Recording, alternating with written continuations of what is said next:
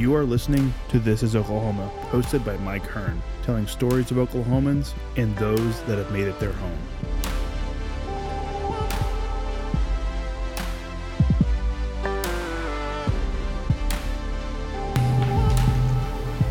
What's up, guys? Welcome back to another episode of This is Oklahoma. Mike Hearn here, your host, back with another episode.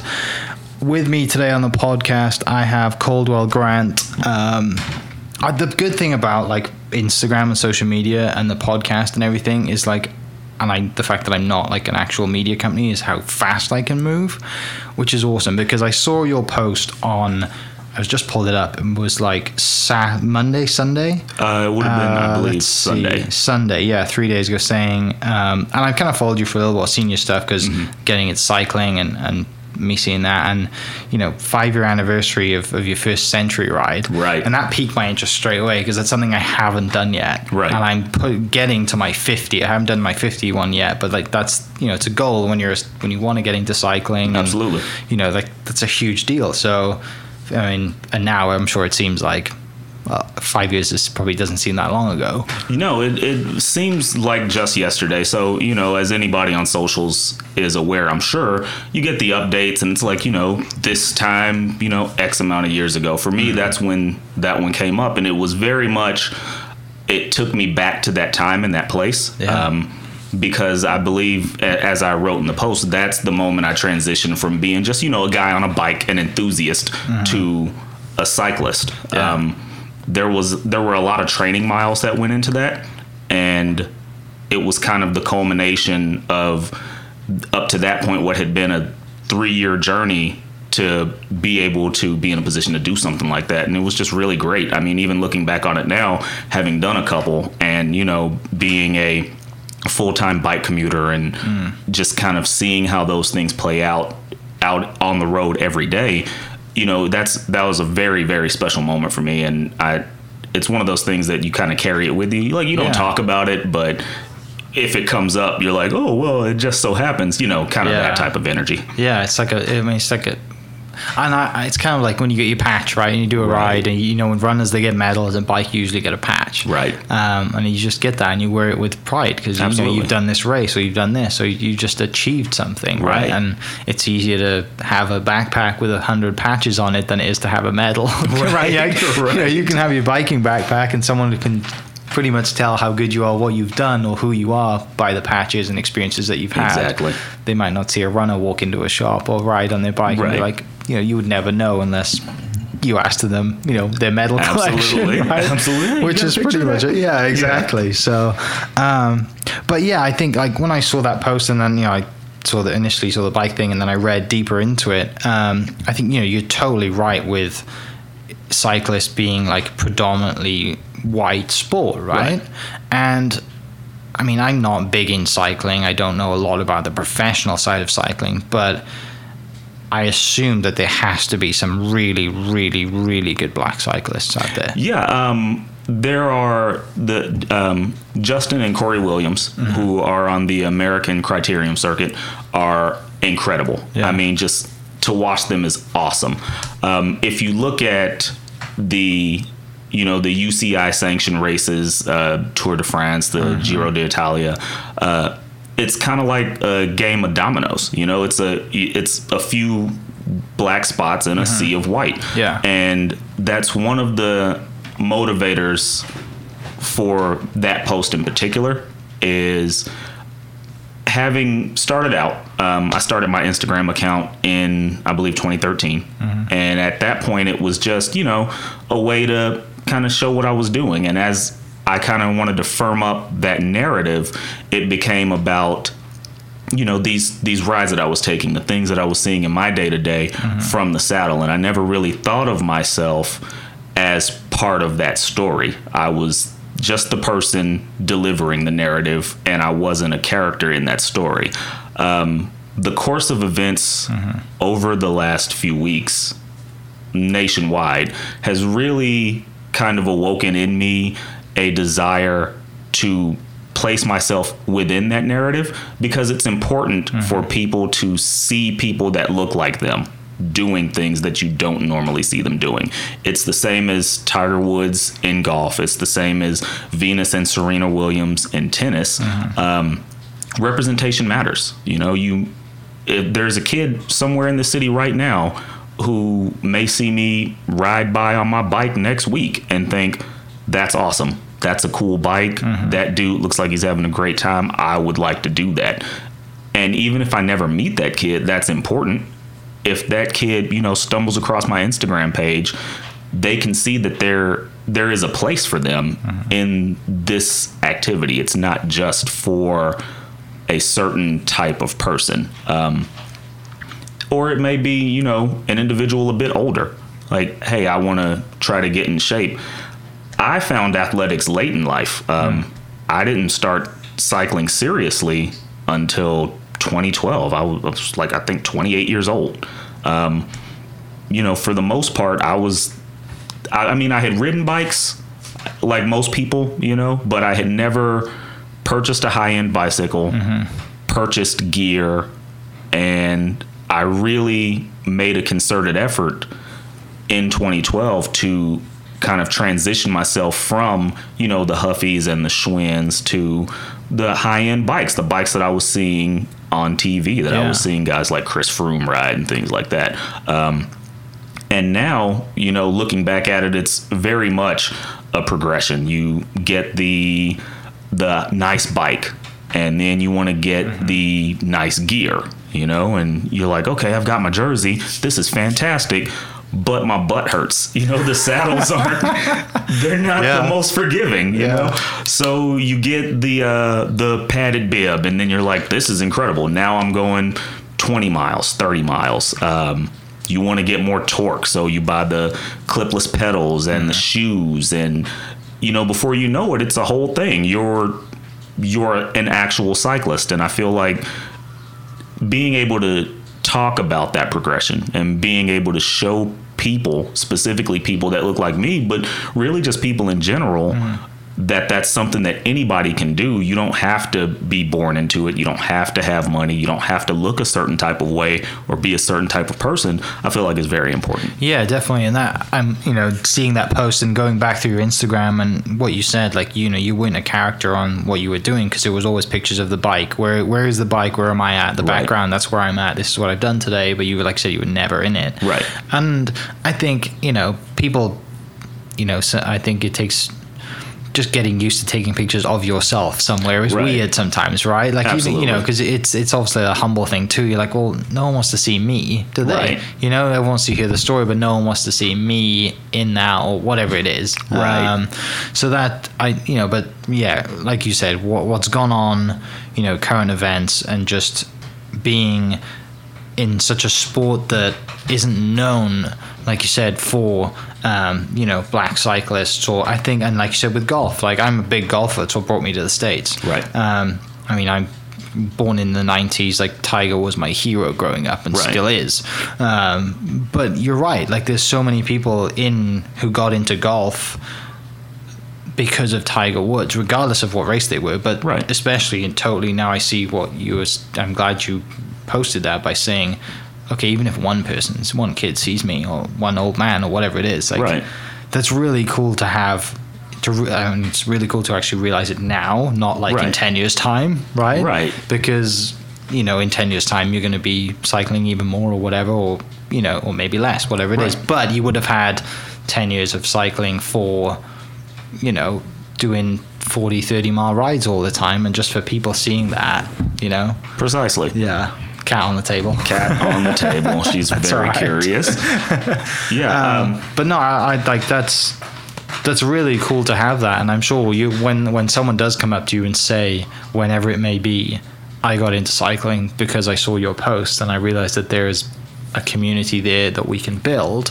That's going to feel amazing whenever that happens. It might have already happened. I don't know. Well, and there's really been, uh, I, as far as the the post that you mentioned, uh, there's been a growth leading up to that. Um, shout out to a good friend of mine, Art. Um, he, you know, is was my cycling partner until he moved to another state, and you know, he credited me with getting him into cycling and being able to answer questions that he had and just offer advice. I mean, I'm no expert. I'm still learning things every day, but I really enjoy being able to share what I've picked up along the way because I have a really great network. Um, people at local bike shops, friends, you know, that are just able to offer good, solid advice. And I was able to pass that along to him and seeing him be able to go from, again, just, you know, a, a casual hobbyist to upgrading bikes, buying new equipment. It's just really great. And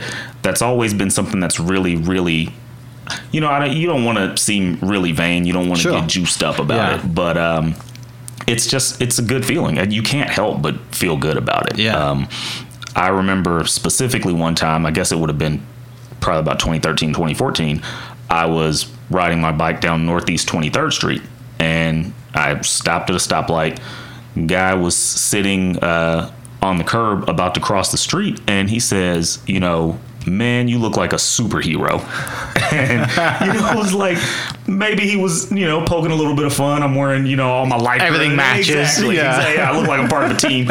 But you know, it's it was really great. Like even Yeah. if he was, you know, poking fun a little bit, that's a great feeling. And, It is, you're you know, right. once you get over being self conscious about looking like, you know, bacon wrapped in Vaseline, you, know, you can you feel really good about that. Yeah. So yeah, it's it's awesome. Man. Yeah, I haven't got to that stage yet. I have the shorts. I don't have the jersey yet. Um, I've worn a couple just like just try on. My Right. friends have given me some and they just didn't fit. Uh, well, and I, I've lost weight since then as well. Right. Um, but I will get. You know, uh, there is. It, it's just progression, isn't it? Like, and it is going to come a point where um, now that I'm starting to get serious about training and and I have a, like a race goal that's that's next year and that's what my training towards you know like it's just inevitable that. Right. I'm gonna go that way and um, you know like that's how that's what happened for you you know now we're we're sat in the in the quote bike shop right in Right. the room in the house and you know you got what four bikes in here one yeah, that's just the ones that aren't taken you know? apart. exactly. Yeah. Like it- but it's great. Like it's it just whatever you get into, it just becomes you know you're full, you, you're all in. It becomes a hobby, and you just progress through it and love what you're doing, don't you? Like Absolutely. Yeah, it's you know. and it's really great, you know, to have something to do. And this is it's an expensive hobby, you know. There there are a lot of decisions that get made around this and uh in the financial arena. Um, but one thing that's great about it is that I have this hobby that I can actually use to develop a skill.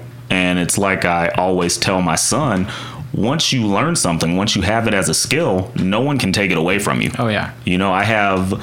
I- I'm not the best at working on my own bikes. A lot of times it's a frustrating situation where I'll try something out and then I'm like, all right, well, I'm just going to go ahead and take this to the shop and let the professionals handle it. Yeah. handle That it. first time you you you get a puncture Right. and you're out on the road and you're like, I have no idea what I'm doing. Right.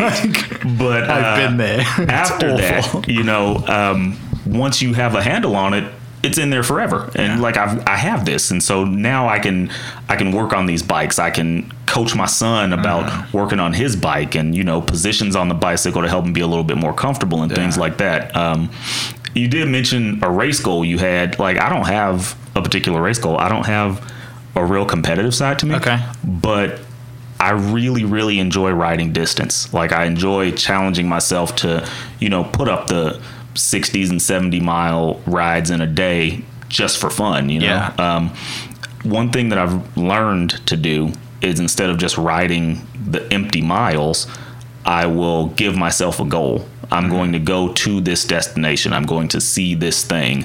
And a lot of times that gives me an opportunity to, you know, take pictures and develop, you know, that narrative along my Instagram. Uh, and then once I get to where I'm going, hey, maybe I figure out, oh, this wasn't that great, you know? Yeah. But at least I didn't waste the trip just by riding, you know, 60 miles, turning around and coming home. Sure. So, yeah. Yeah, and I guess you, the things that the things that you start to see when you get out of town a little bit and you're riding, you know, Right. like I said, thirty miles out, thirty miles back, kind of thing, and Right. you know, you, you're going to go to a coffee shop that you've probably never been to, and you may, you know, if you had a car, you probably wouldn't go that way or Right. whatever it is. Like that's the great thing about just jumping on a bike and Absolutely. riding, especially when you get comfortable riding that distance. Right, right. And You what's know? really what's really fantastic about it is that um, at least for me, it has really kind of made me a lot more aware. Um, I pay much closer attention to things now um, because you have to when you're, you know, obviously you're out among cars in traffic, you kind of have to be paying attention.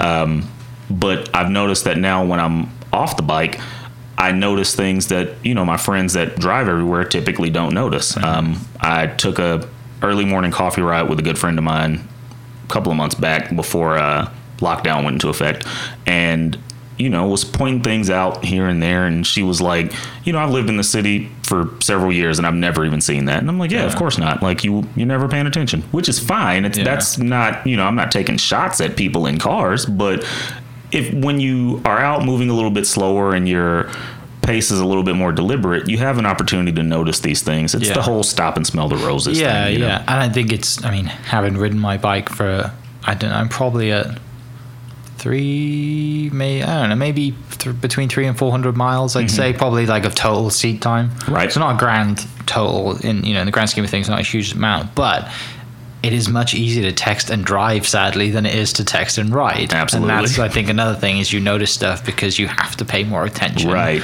To Oklahoma roads, Yes. right? Yes. I mean, we've been gifted with some amazing bike paths around Right. the city, but when you start getting out of town and you're on Oh, these, yeah. you know, little country roads which are beautiful, there's a few potholes, or a dog might run out Oh, and scare yeah. the life out of you. You know, that Yeah. happened to me a couple. I rode to El Reno and back, and like this tiny little dog came out of Mm-hmm. some, you know, driveway. I didn't see him coming, if I heard him. Yeah. He- I- I'm like, you know, I would do more harm to him if I hit him, but Right. I scared the life out of me. Oh yeah, it's know. uh, you know I had a similar situation. I had uh, ridden out to Luther, Yeah. and was on my way back. Thought I had more time than I did, and started to lose the light. And as I'm coming back on either side of the road, I just hear like animals in the bushes, and I'm like, okay, it's probably like a raccoon or something. And you know, as I get further down the road, I keep hearing the same kind of skittering sound, and I'm like, well, this seems like I'm being followed. You know, just get, got a little paranoid. Things that you don't normally hear Yeah. uh, here on the city streets. You know, Yeah, yeah. Um, but when you're out that far, you know, I one thing that I actually spoke to my friend Art about, who I mentioned earlier, is uh, he doesn't like to ride those, you know, two lane country Mm. roads way outside the city. He's he's a little nervous about it, and I, with good reason. You Yeah. know, it's like if something happens to you out here, chances are you're going to end up in a bad way. Um, one thing that I really enjoy about that though is you do have that solitude out there. You know, those are less traveled roads, lightly traveled roads, and you're not going to have a lot of interaction with traffic. You can take things at a pace that's comfortable for you and really kind of go inside yourself, which is what attracted me to cycling anyway. You know, Yeah. like I mentioned, I'm not a competitive sports guy. I have two younger brothers. They're both football players, you know, athletes and just kind of monsters of men, like Yeah. giants. I'm the oldest and the runt of the litter. So, you know, but uh Yeah. that's kind of their that's their lane, you know, and I'm not I would much rather compete with myself and, you know, set goals for myself and then Yeah. attack them versus have to worry about am I going to beat someone else's time? Am I going to, you know, where am I going to land on the podium? That's just never been my thing. So Yeah. I like to get out on those small roads every now and then. I'll take down a dirt road. I, you know, with my skinny tires, it's not the best plan, but you know, I like to get out and do that every now and then just to see what I can do within myself and what what boundaries I can push. That's a good time. Yeah, and even the dirt road stuff like that. That race I'm working towards is a gravel race, Mm-hmm. and like I haven't done any of it yet. Yeah. but um, just hearing the community and seeing people do it and listening and watching YouTube's great, right? Watch as Right, many right. videos on anything you want, um, and kind of to the point of like no one's out there except for you. I mean, Right. the only people driving down country gravel roads are either people who live there or maybe the odd clown in a jeep, right? Exactly. exactly. Who's trying to get stuck somewhere yeah, for fun? you know, out having a good time. Yeah. Um, but yeah, man, I really love to get out, you know, far outside the city. And the, the great thing about Oklahoma City is that if you ride 30 minutes in any direction, you're going to be a, a fair ways into a rural area, or at least more rural than the city proper. Um, and so I, that's really been a great time for me because when you go out into those places, you know, when you make these stops, eh, you have an opportunity to meet people and have really like human interactions. They they get very curious about the bike, you know, and they ask, "Oh, you know, how far are you coming?" And you tell them, "Oh, well, I came from the city." And they're, you know, it's like, "Wow, that's a long way," or Yeah. you know, how are you getting back? Well, I'm going to ride back the same way I got out here, you know? Um, but it's just a really great way to like meet people and have a fun, you know, five minute conversation because Yeah. everyone knows what a bike is. It's instantly recognizable and people love to talk about them. So it's just it's it's awesome to go into those smaller areas and have those, you know, little snippets of interaction in between these larger stretches of highway. you know? Yeah, yeah, yeah. And and the good thing, the thing about like cycling too, right, is when you pull over and you stop and you're dressed in all your gear, you look exactly like someone who's on TV doing it, right? Right. They don't know that you're good. They don't know that you're amazing. They don't know that you might have just been. This is the first time you've ever ridden a bike. They Right. don't know that. Exactly. But it piques their interest, doesn't it? Because you, the way that cyclists look. Is very close to professional what the professional guys are doing. Oh yeah, I love that. I yeah, it's great. it's fantastic. Um, I rode to Roman Nose last Yeah. summer and stopped um, a short ways away. I think I was probably about 20 miles away from the actual state park. Just needed some time out of the saddle, so you know, hopped off my bike, stretched my legs. Um, a guy was working and he pulled up. He was doing like oil field inspections. He pulls up and he's like, "Hey, everything okay?" I'm like, "Yeah, I'm fine." Um, and we chatted for a minute. Um, he's you know amazed that he's like you're so far away from home dude and i'm like yeah and it's really hot you know and we just had this really cool very human moment where he was like i've got some gatorades in the back if you want one you know of course absolutely i'd like a gatorade um, but you're right you know people see that and it's like they're, they're, the question that i run into a lot is like what are you doing this for you know, a lot of times I feel like people are expecting, you know, oh, I'm riding for charity or I, you know, this is my job. No, I'm just a guy. You Yeah. know, I really, really like bikes and have a special kind of personality where I don't mind suffering for eight hours in the saddle, you know? Yeah. So- and that definitely takes a lot of getting used to, doesn't Oh, it? yeah. You know, like people who have never ridden a road bike or have ridden it maybe two or three times, you know, the first time they get on their bike, they're like, how do you do this all day? Like my butt really. right. That's the big one. That's the big one right there. It's uh. about, but you know, you can. There are things you can do to mitigate that, Mm-hmm. but really, what it comes down to is, can I just ignore it? yeah. Um, and I've been very fortunate to have the type of personality where, you know, Mm-hmm. eight hours in the saddle. If I stop and take a break after six hours, I'll be good for another two. Yeah. You know, um, the legs will be fine. I can always ride slower and catch my breath. Yeah. And, you know, I can make adjustments to my posture and Mm-hmm. my bike fit to make myself a little bit more Yeah. comfortable or a little bit more aggressive posture if I want to go faster. But, you know, it's just at some point you have to really look at yourself and say, all right, well, this is going to suck. Yeah. And you're just going to have to deal with that. And so that's been really.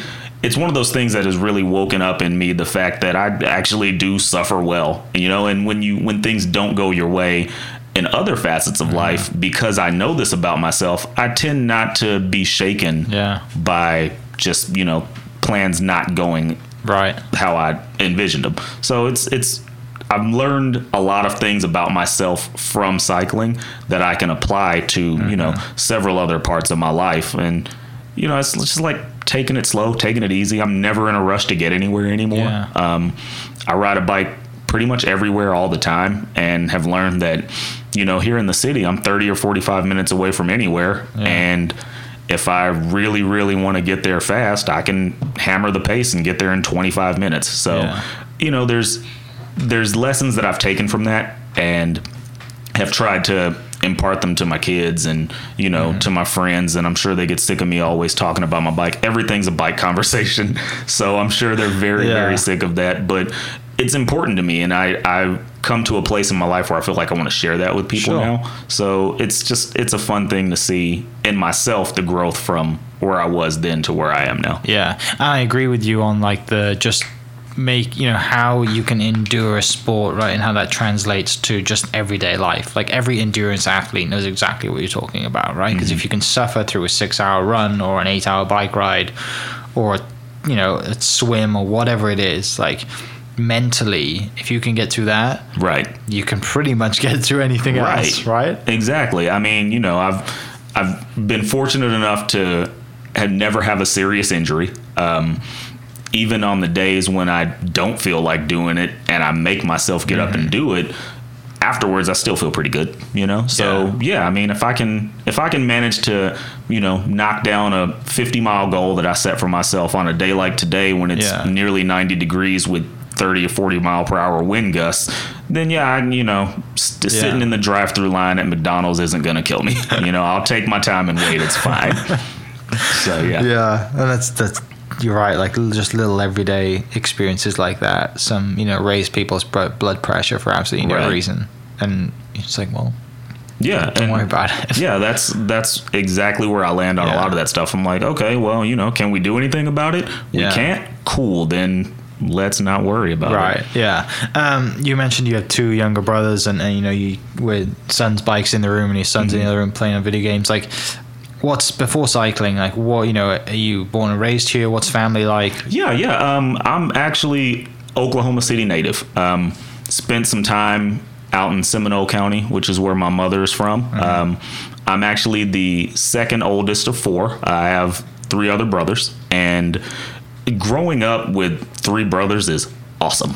It's like you know, you always have a team Right. that has your back. It's fantastic. Um, and I mean, we were, I honestly don't know how my parents put up with us because we were insane kids. I mean, when we lived in the country, we would like rollerblade down Highway 9. You know, just insane stuff that when I look at it now, it's like, oh man, if my kids did that, I'd have a heart attack, Yeah. you know? Um, but yeah, I'm still local. My brothers are local. Um, they have families now. I have four kids. They have almost as many, and uh, you know it's great to have that network here. You know, I've I've been. I've, I've been able to and been fortunate enough to uh, travel a few places and take my bike and ride in a few different places. And really, Oklahoma City is home. Yeah. You know, no place to me moves like this place does, if that makes sense. And so, no matter where I land, really, I feel like I'll always circle back and come here because I have roots here. Like my family has history here. You know, Yeah. are several generations of us here in Oklahoma City and Luther from, you know, my great great grandparents on down to my kids now.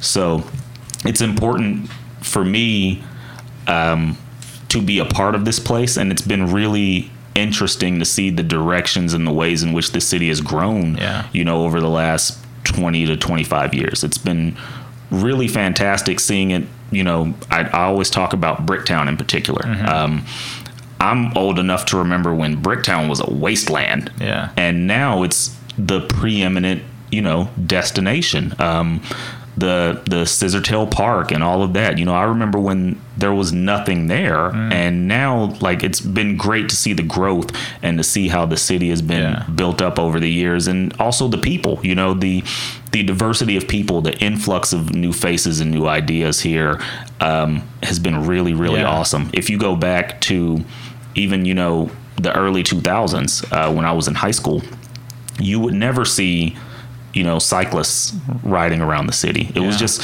it's not that they weren't here it's just something that you didn't see. There were no bike trails there was mm-hmm. no real cycling infrastructure. You know you could ride around lake hefner you could ride around lake overholser you were riding in your neighborhood but i mm-hmm. never saw cyclists on the streets going to any destinations. You would never see cyclists at like coffee shops mm. like you do now and there's been just a complete shift in the culture. Um, a lot of that, you know, comes from the top with initiatives to get people more active and things like that.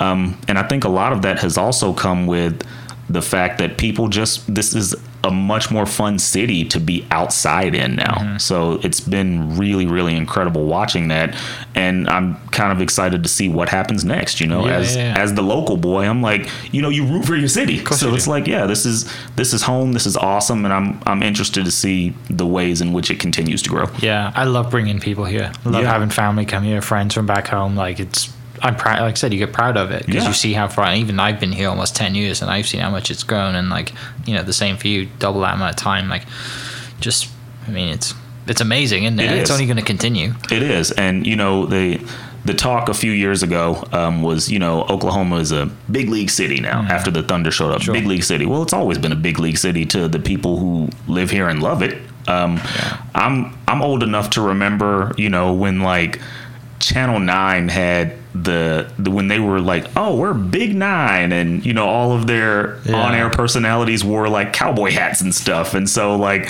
to see the shift from kind of like a big small town to a actual big city you Yeah. know we're we're not there yet but we're growing you Yeah. know and it's just it's really really fun to see that and to also have that historical background to like be able to share that stuff with my kids and then they look at me and they're like man you're old like people with cowboy hats on yeah, the news. on what? the on TV, yes, yes. And Gary England told the weather what to do. It was fantastic. yeah, you know? true. Yeah. Yeah. his whole uh, what was it? Plate of nachos and a glass of red wine or whatever. Oh his yeah, famous line. Absolutely. Yeah. I've only seen that on YouTube. I've never seen it in real life. Sadly, sadly, I missed that boat. But, Right. Uh, awesome. Uh, so, like, what you know, what's what's work for you? What, I know the Instagram. Your Instagram says Mm-hmm. fearless leader. Is that anything to do with what you do for work? It actually isn't. Um, that was a moniker that an old classmate gave me. Okay. And you know, she just kind of threw it out there, and I ran with it. Um, I, you know, as of right now, like a lot of people that were in the service industry, I'm just waiting on things to spin back up. Mm-hmm. Yeah.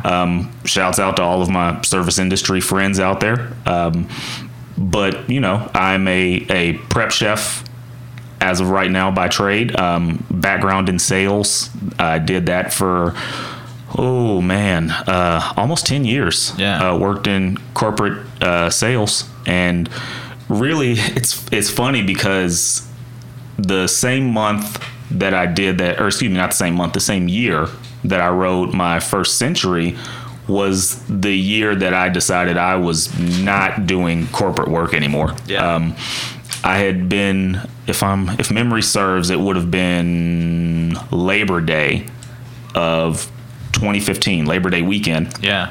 And you know, working a cubicle farm, I'm on the phone with customers all day. Cubicle farm, I never heard Cubicle that. yeah That's so true. on the phone with customers all Yeah. day, and I had had a really mm, combative conversation with a customer who was not happy with what I was able to do for them, and it was really at that moment that I was like, okay, I I can't do this anymore. Like this is no longer who I am. Um, took the long weekend off talked to a good friend of mine about it who was in the same field at the time in a uh, coaching and development position. And you know his background like i said coaching and development he wants to talk me through it. You know Yeah. are you making the right decision? What's in it for you if you do this versus if you do something else? And um, you know we took that whole weekend and we just volleyed off of each other back and forth back and forth with this. And when i got back to work that tuesday i gave my notice. Yeah. i was like i'm i'm done and haven't looked back. Um, no disrespect to anybody working a corporate nine to five. We need those people in those positions. Someone has to do that job. And, you know, more power to you because I realized that weekend that it just wasn't who I was anymore. Yeah. Um, I kind of made a promise to myself that from then on, I would just work A, jobs that I wanted to work, and B, I would work as much as I needed to to meet my obligations, and then I would fill the rest of my time with things that I felt like enriched me. Like I wanted to Sure. kind of invest back into Yeah, yeah, myself. Um, so yeah, I, I actually after I left that job, I think I took that entire winter off, and then uh, started working for a restaurant group here in Oklahoma City in the spring, Yeah. and just kind of never looked back. I was able to uh, meet some really good people, some really talented chefs here in the city, and kind of help develop some skills. Um, I always like to cook. Yeah, you, know? must love it. You Yeah. must really like to cook, right? Oh yeah, I, I really, really, I like to eat, is what it is. but, uh, but, you know, yeah. Well, now uh, it's probably gone into a more nutritional cooking, and you're just Oh eating. man, I wish that was the case. That's the real reason why you cycle. exactly. Yeah, if I didn't, I would just it would be I would Yeah. look like the blueberry girl from Willy Wonka and the Chocolate Factory. Um, I really I like to eat, but my Yeah. my big my Achilles heel is sugar. Like I've got Sure. a sweet tooth, so you know I'll never be as fit as I could be drinking 32 ounce ices every day. So Yeah. yeah. So, when you came, when when when you have that brainstorm and you land on cooking, right. Um, and becoming a chef, and you know, then you I guess your eyes are open to what is in town, right? Because our Oh, yeah. our food and our food industry since I've been here has gone nuts. Oh yeah, it's incredible. Right? Like Oklahoma City is really a city for foodies now. Um, there's there are so many different options, you know, and it doesn't matter where you're located in the city, from the you know mom and pop proprietorships all the way up to these huge restaurant groups that have five and six and seven different concepts here in the city. You really there's no limit to the options that you have and if you're into food you know i mean and not just like oh i like cheeseburgers but if you're a person who's really into food this is really kind of a, a renaissance period for being here in the city it's a great time you can kind of go to different places that are playing around with flavors or or plating and you know it's there's a lot of artistry that's being carried out now which i think is great so yeah it's fantastic Yeah. Um, I didn't know this until like I guess the news posted probably something about it or someone told me. But like we have some really good chefs here too, right? Oh yeah, yeah. Like if if really memory serves, I believe we had um, one of the local restaurants here was voted like the best new restaurant in the that's nation. right. Yeah. Uh, oh, what was that place called? Nonesuch. That's right. Yeah. Yeah. Uh, Todd, is it Todd? Wood, I'm I'm not sure honestly, uh, Uh, but you know I, yeah, I remember saw- reading yeah, that. Yeah, yeah. Which So- is like, and that's kind of a specialty place too, right? It's like a Right. set dinner, set menu. Right. Come in, experience, sit down, and Exactly. And prior to, you know, the last few years we hadn't had that here. Yeah. It was, you know, we had steakhouses come and get a four ninety nine shoe leather too. steak. Yeah. You know? Yeah. Yeah. But, you know, it's it's awesome now that we have these types of places you can go to, sit down, have an experience. Um and uh, another thing that's great about you know the cycling is that I can pick a place in a town that I don't live in mm-hmm. and ride out to that place and have a different experience than I would, you know, on if on a Saturday night, you know, if I was taking the family Yeah. out for wings or something like that. So Yeah. it's really, a, like I said, it's a renaissance period here for food in the city, and it's incredible, especially if you like to eat and you like to eat good food. Hmm. Yeah, absolutely. what is your, I guess, special treat place then? Oh I mean, there's going to be so many, I'm sure. Yeah, But- there's a list, but here's the thing. This is this is probably gonna make a lot of people laugh. Waffle Champion. Yeah. Yeah, I love Waffle Champion. They have um, like a s'mores thing. Okay. I, it's like a. I don't even know if it's like a French toast or a waffle. All I know is it's marshmallows and chocolate and deliciousness, and I I really really love it. So yeah, Yeah. that's my thing. But um, you know, I, there's so many. I really really enjoy Goro um, for ramen, and then uh, there are a couple of pho places over in, on Classen that I really enjoy. So you know, really it depends on what mood takes me that day. Yeah. um, I'll go and check that out. I like Nashbird a lot too. You know, go down there and get a hot chicken, and they've got a. Yeah. Uh, Their cookies are good too. Oh yeah, incredible. They have a um, frozen Jack and Coke that is amazing. Yeah? So yeah, I haven't tried that. Oh, I'll that's have to give awesome. that Yeah, yeah. go. Put that on the list because it's great. Frozen, yeah. That's oh, on a day like today. That's like Right? That's 50 degrees outside. oh, that's got me thinking about just frozen drinks in general now. Oh, yeah. Amazing. Um, so what? I guess what would what's like? What do you like to cook then? What is your favorite dishes or favorite kind of I say genre of food?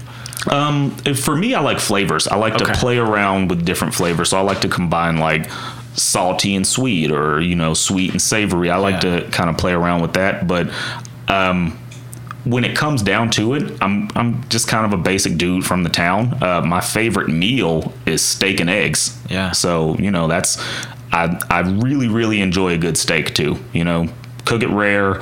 We don't have to do anything crazy. Just a little salt and pepper, and bring me my eggs sunny side up, and we are good to go. Yeah. You know, um, and then coffee by the pot. Just keep, keep it coming. Other than that, I mean, you know, I like to, like I said, I like to play around with things. Sure. I get in the kitchen. Sometimes I'll try something out, and it works out, and it's really great. Um, my kids really, really enjoy when I make chicken and waffles. Um, I have a good time making soups. I, I like to play with that and try different things there, and sauces as well. Um, Not that great with desserts, but uh, I'm working on it. You Yeah. know, trying to teach myself a little bit more about how to bake and things like that. But uh, I, I really, when it comes to me and just what my favorite thing is, they're basics. You know, the staple foods that you Yeah. grew up on. I like rice a lot. I eat it.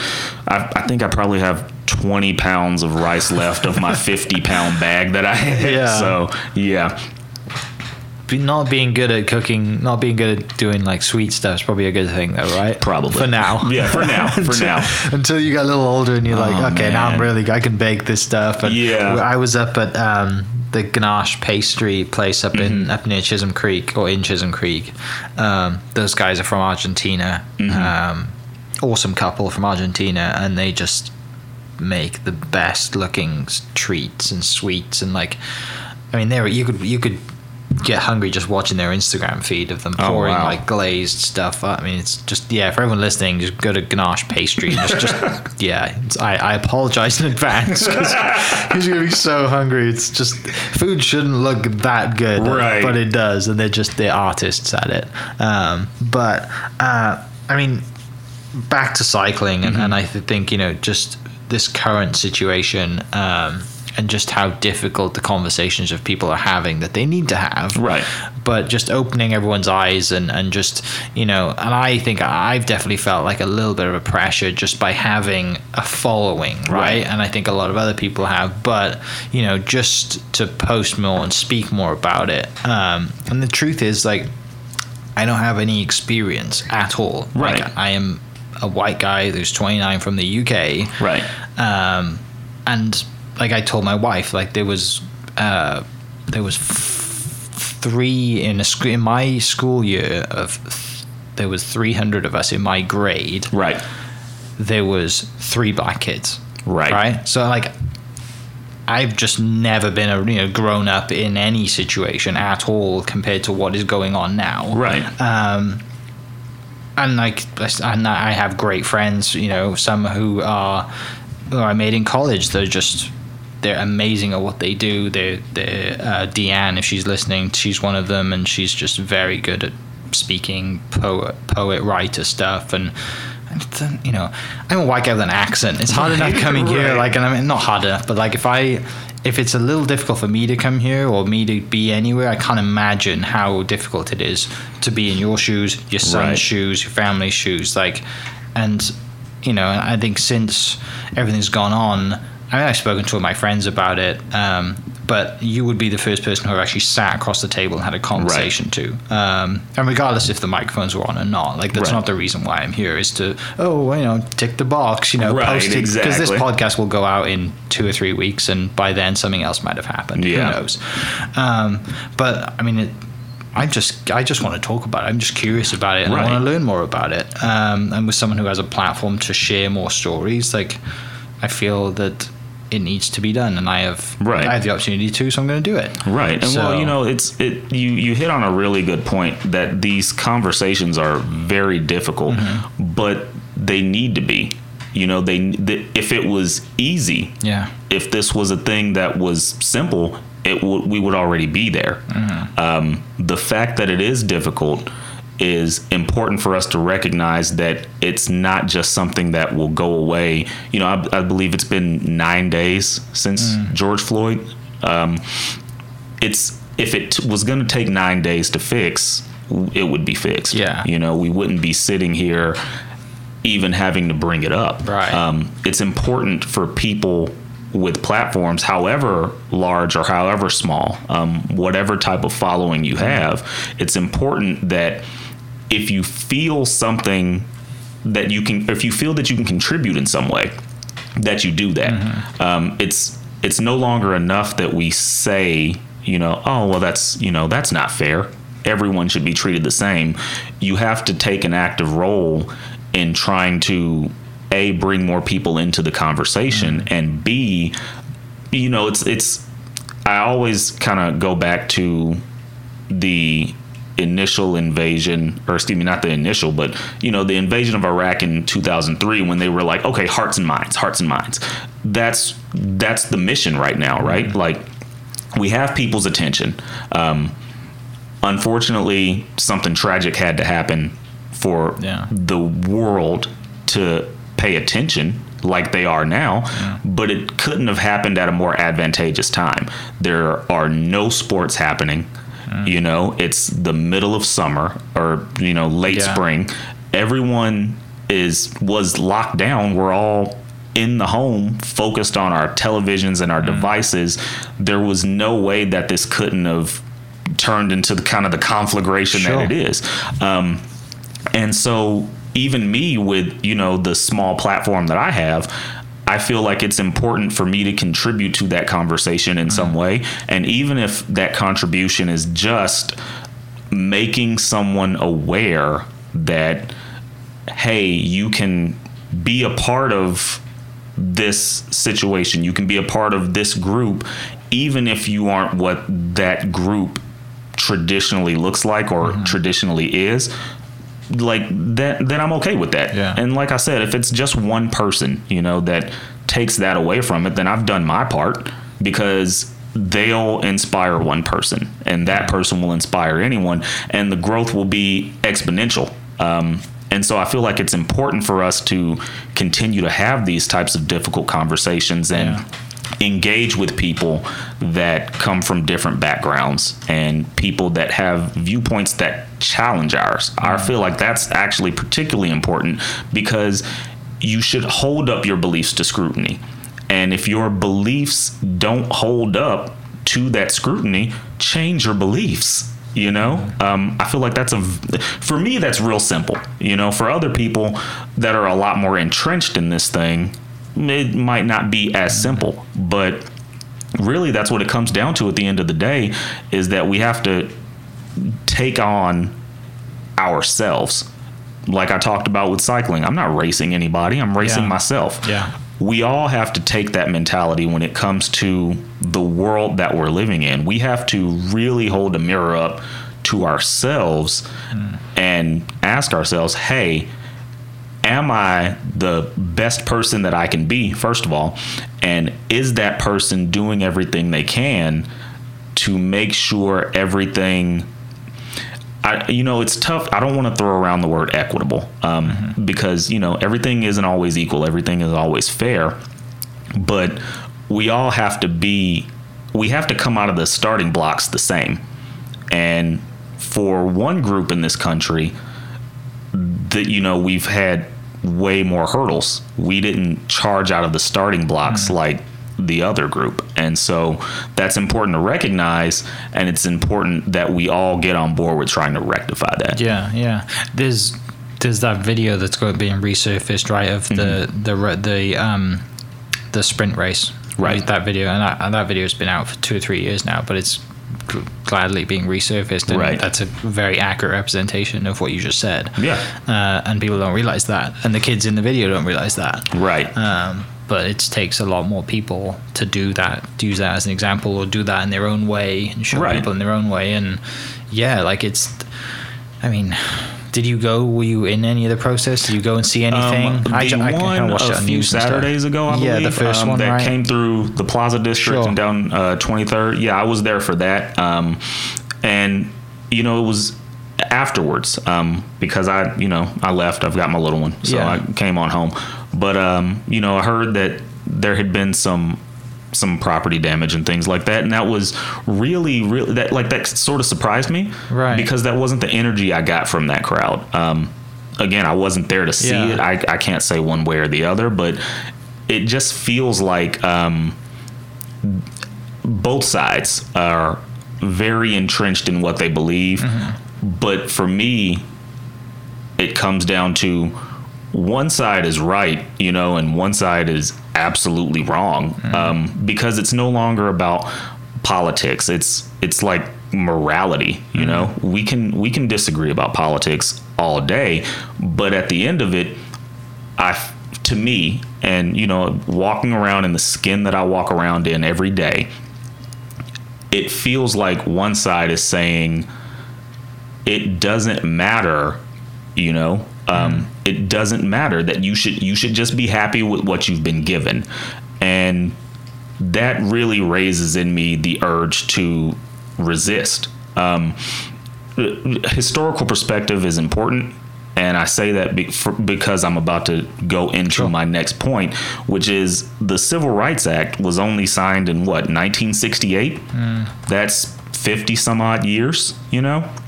60 years almost, I guess. Um, I'm bad at math. Someone will have to check that for me. But it's not. There's people still alive when that was Right. signed. Yeah. it's not that long ago. Yeah. So the fact that we're still having this conversation after, you know, that number of years, but also the fact that there are people that are still like, hey, you know, it's not about this or that because, you know, then they they offer different numbers, you know, more white people are killed by police every year than blacks. Well, there is also about 3 times the white population than there are of Right. blacks in this Yeah. country. That's important. It's not about hey, we're being killed. It's about we're being killed disproportionately. Mm. It's about we're being locked up disproportionately. Those things have a much larger impact on our community. Mm-hmm. And when you say that, to have someone counter with, well, you know, don't don't protest or don't you know it's like no it's a slap in the face Yeah. and i know a lot of people in my age group feel very much like we are you know we're not our grandparents we're not the we're not the sit in you know lock arms and sing we shall overcome generation we grew up on nwa so you know it's Yeah. it's tough to Yeah. kind of reconcile that with the fact that i'm a dad now Yeah. and you know there are things that i just can't do because i have an obligation to be available for these kids Right. um, but you know the for what I can do, I can engage in the difficult conversations. I can answer questions, and if people have genuine questions, they really want to attain understanding. I'm happy to have those conversations. Um, if people are looking for me to confirm biases, well, I'm sorry, I'm not that guy. You know, I'm the guy on an expensive bike tearing down the road, like Just like a Yeah, superhero. exactly. I'm breaking conventions left and right. You know, so don't look at me to confirm a bias. Look for me to do the opposite of what you expect. Yeah. In you know, been being on the bike for for as long as you have, has there been any like because because the biking community? Someone once told me the biking community is kind of like the wine community. It's very like snooty. Uh, yeah. Right. Yes. And you're like, oh, if you you don't drink this wine, you have no idea what you're talking Right. about, right? I mean, all that like barriers to entry nonsense. Right. Um, you know, and has it been like what's it? You know, what's that experience for you? So for me, I've actually been very fortunate that everyone I've met has been really supportive Yeah. on this journey for, for for me going from you know a person with an interest to an enthusiast hobbyist to what I would consider myself to be a serious road Yeah. cyclist. Um, everyone has been really, really supportive, and I have a really great network. Um, I'm on first name basis with the people at my local bike shop. Um, by the way, support your local bike shop. yeah. Which bike shop do you? Um, I use Wheeler Dealer. They're my exclusive bike dealer. Love those guys. They take care of me, and anytime I have money to spend, they'll see me.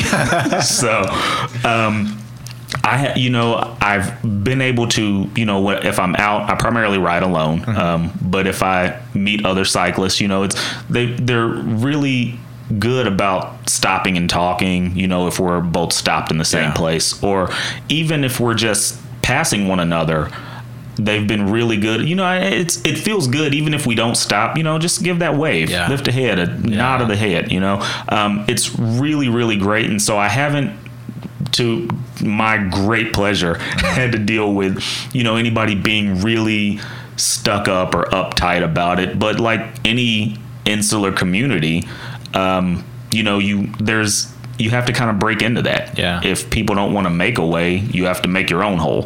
Um, and i you know i don't want people especially young people who look like me who come from similar circumstances to look at this and say oh well you know that's not something for me. Like anything can be something for you. Look Yeah. i did it you know?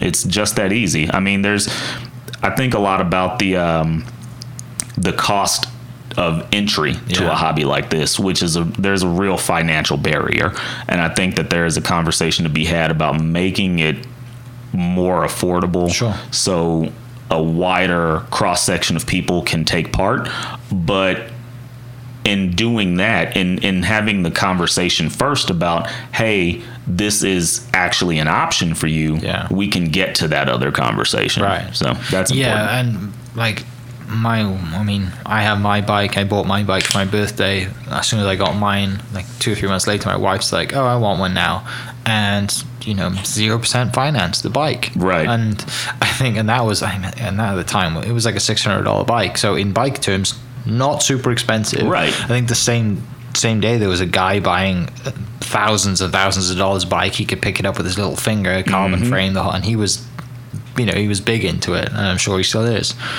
Uh, and sadly, I think in biking and in a lot of things, you can spend as much as you want to spend. Right. They will take that money from you, Oh, and yeah, they, they, there's ways to there's you know the, the wheels and all the rest of it. You can you can spend as much money as you want. Oh, yeah. Um, but I love what you said. You know, and I think when you said you know like I think it just comes down to the common love of something, right? Right. Like you have a great conversation with people, regardless of what they look like, how old they are, because you just love cycling. Right. And I had this experience recently at a local car show last Saturday. Um, you know, like you got people who like cars. You have the old guy, the typical cliche. He's there in his Corvette, you know, he's wearing his New Balance shoes, kind of thing. His chrome everywhere, like. and then you have a kid who's like barely passed his driver's test, who's put everything that he's earned mowing yards or whatever into this small little car, but he's made every modification he can personally, Right. And he works his butt off to do it, and he just bring people together. And I'm sure it's the same in the bike community too. Like you have people who, you know, the old guys who have they've they've retired, but they have money that they've saved up to spend on a nice bike, and then Yeah. you have the young guys who everything they do goes towards their bike, right? Like, Oh, but yeah. it comes down to this like common love of something. And that's one thing that brings everyone together. Absolutely, and I, you know, it's a thing that I feel like we need more of. Yeah. Honestly, um, whether it be you know bikes or food, like we mentioned earlier, or you know anything. It can be anything as long as there's. A, a, a commonality, you know, a common middle ground that we can all approach each other on. I think, you know, as people, we're social animals anyway. Yeah. We we want to have those connections, and so for me, the bike is my vehicle to get there. But it could just as easily be anything. I'm huge Yeah. into comic books. I'm huge into movies. So it could be any of those things that we all really enjoy. And I think finding common common understanding in those things Mm-hmm. will kind of help us move forward in other areas Yeah. because we'll realize, hey, man, it's all you know, it's all we're all the same types Right. of people. You know, we get up, we want to go to work, we hang out with our kids, and we want to have a nice home and you know Right. be taken care of. And you know, I think that's very a very human. When you look at things, you know, everything looks like uh, it's a huge issue. There are these Sure. big important issues, but when you break it down. It's all very small. It's the same metaphor I use when I'm riding my bike. If I'm riding 100 miles, I don't think, oh, okay, I have to ride 100 miles. Yeah. I ride 20 miles and then I ride the next 20 miles. Yeah. You eat an elephant one bite at a time. It's the same thing. Yeah. Um, talk about you know just current time, future. Like where where you where's the cycling going? I know you said you aren't going to. You know, you're not a competitive guy. Have you done any races? Would you do any races? I, you know, it, it comes up every now and again. Um, I would really be interested in doing um, the hotter than hell. yeah. Um, I would like to do Yeah. that. With So- Wichita? Uh, yes, yes, it Texas? is. Yeah. Yep. So that's a uh, mid-range goal that I Yeah. have. Um, physically, I feel like I, I'm well equipped for it. Yeah. Um, we'll have to see. I mean, you know, quarantine Because that's a hundred mile too. Oh right? yeah, Yeah. yeah. But you know, the the quarantine lockdown has kind of played hell with my fitness. But uh, Oh, I know. Yeah, Yeah. but you know, I would like to do that. Um, going forward, I would like to work more on you know being uh, presenting my story better. Um, Mm-hmm. Instagram is my vehicle to do that, and so uh, I've been working on getting better at uh, my photography. You know, Yeah. just kind of learning the actual steps of it instead of being just like I'm gonna do it with my phone. Here we go. You know, um, so Do you use just your phone most of the um, time? primarily, I had been. I actually uh, got a Canon M50 Okay. in November, Yeah. and so I've been doing a lot of my shots with that. Nice. Um, and just you know, kind of really, really thinking about going forward what um, what my contribution is going to be to kind of helping grow cycling Sure. in my community. Um, a lot of the things that I do are because I love my city and I love my state. Yeah. And so I'm thinking of ways that I can grow that and take that enthusiasm about cycling and bring it to more people. Honestly, I don't have anything concrete in that arena yet. Yeah. But I mean, I've got some some irons in the fire, some things I'm trying to Sure. firm up. So that's that's the next goal. Yeah, I look forward to seeing it. I look forward to sharing some uh, some of the stories that you you know you, you're going to post and write, and um, yeah, I think definitely doing. I've heard about that hotter than hell, and it Yeah. does sound like hell. Um, but from people who've done it, they said that once you've done it, it's just you know it's a great accomplishment, and there's you know you get a good group of you that want to do it together, and you just you go ride for 100 miles, which isn't something you've done many times before. It's just 100 plus degrees outside. Yeah, exactly. In the middle of, you know, I guess not middle, but was it North Texas or whatever? It's Yeah, you know, yeah. It's, That's- it's that's called the hotter than hell for a reason. No doubt. Um, but yeah, this um, I really appreciate you like doing this. Like this means a lot to to be able to you know share the story and talk more and just have a sit down and have a conversation. Absolutely. I'm happy to do it.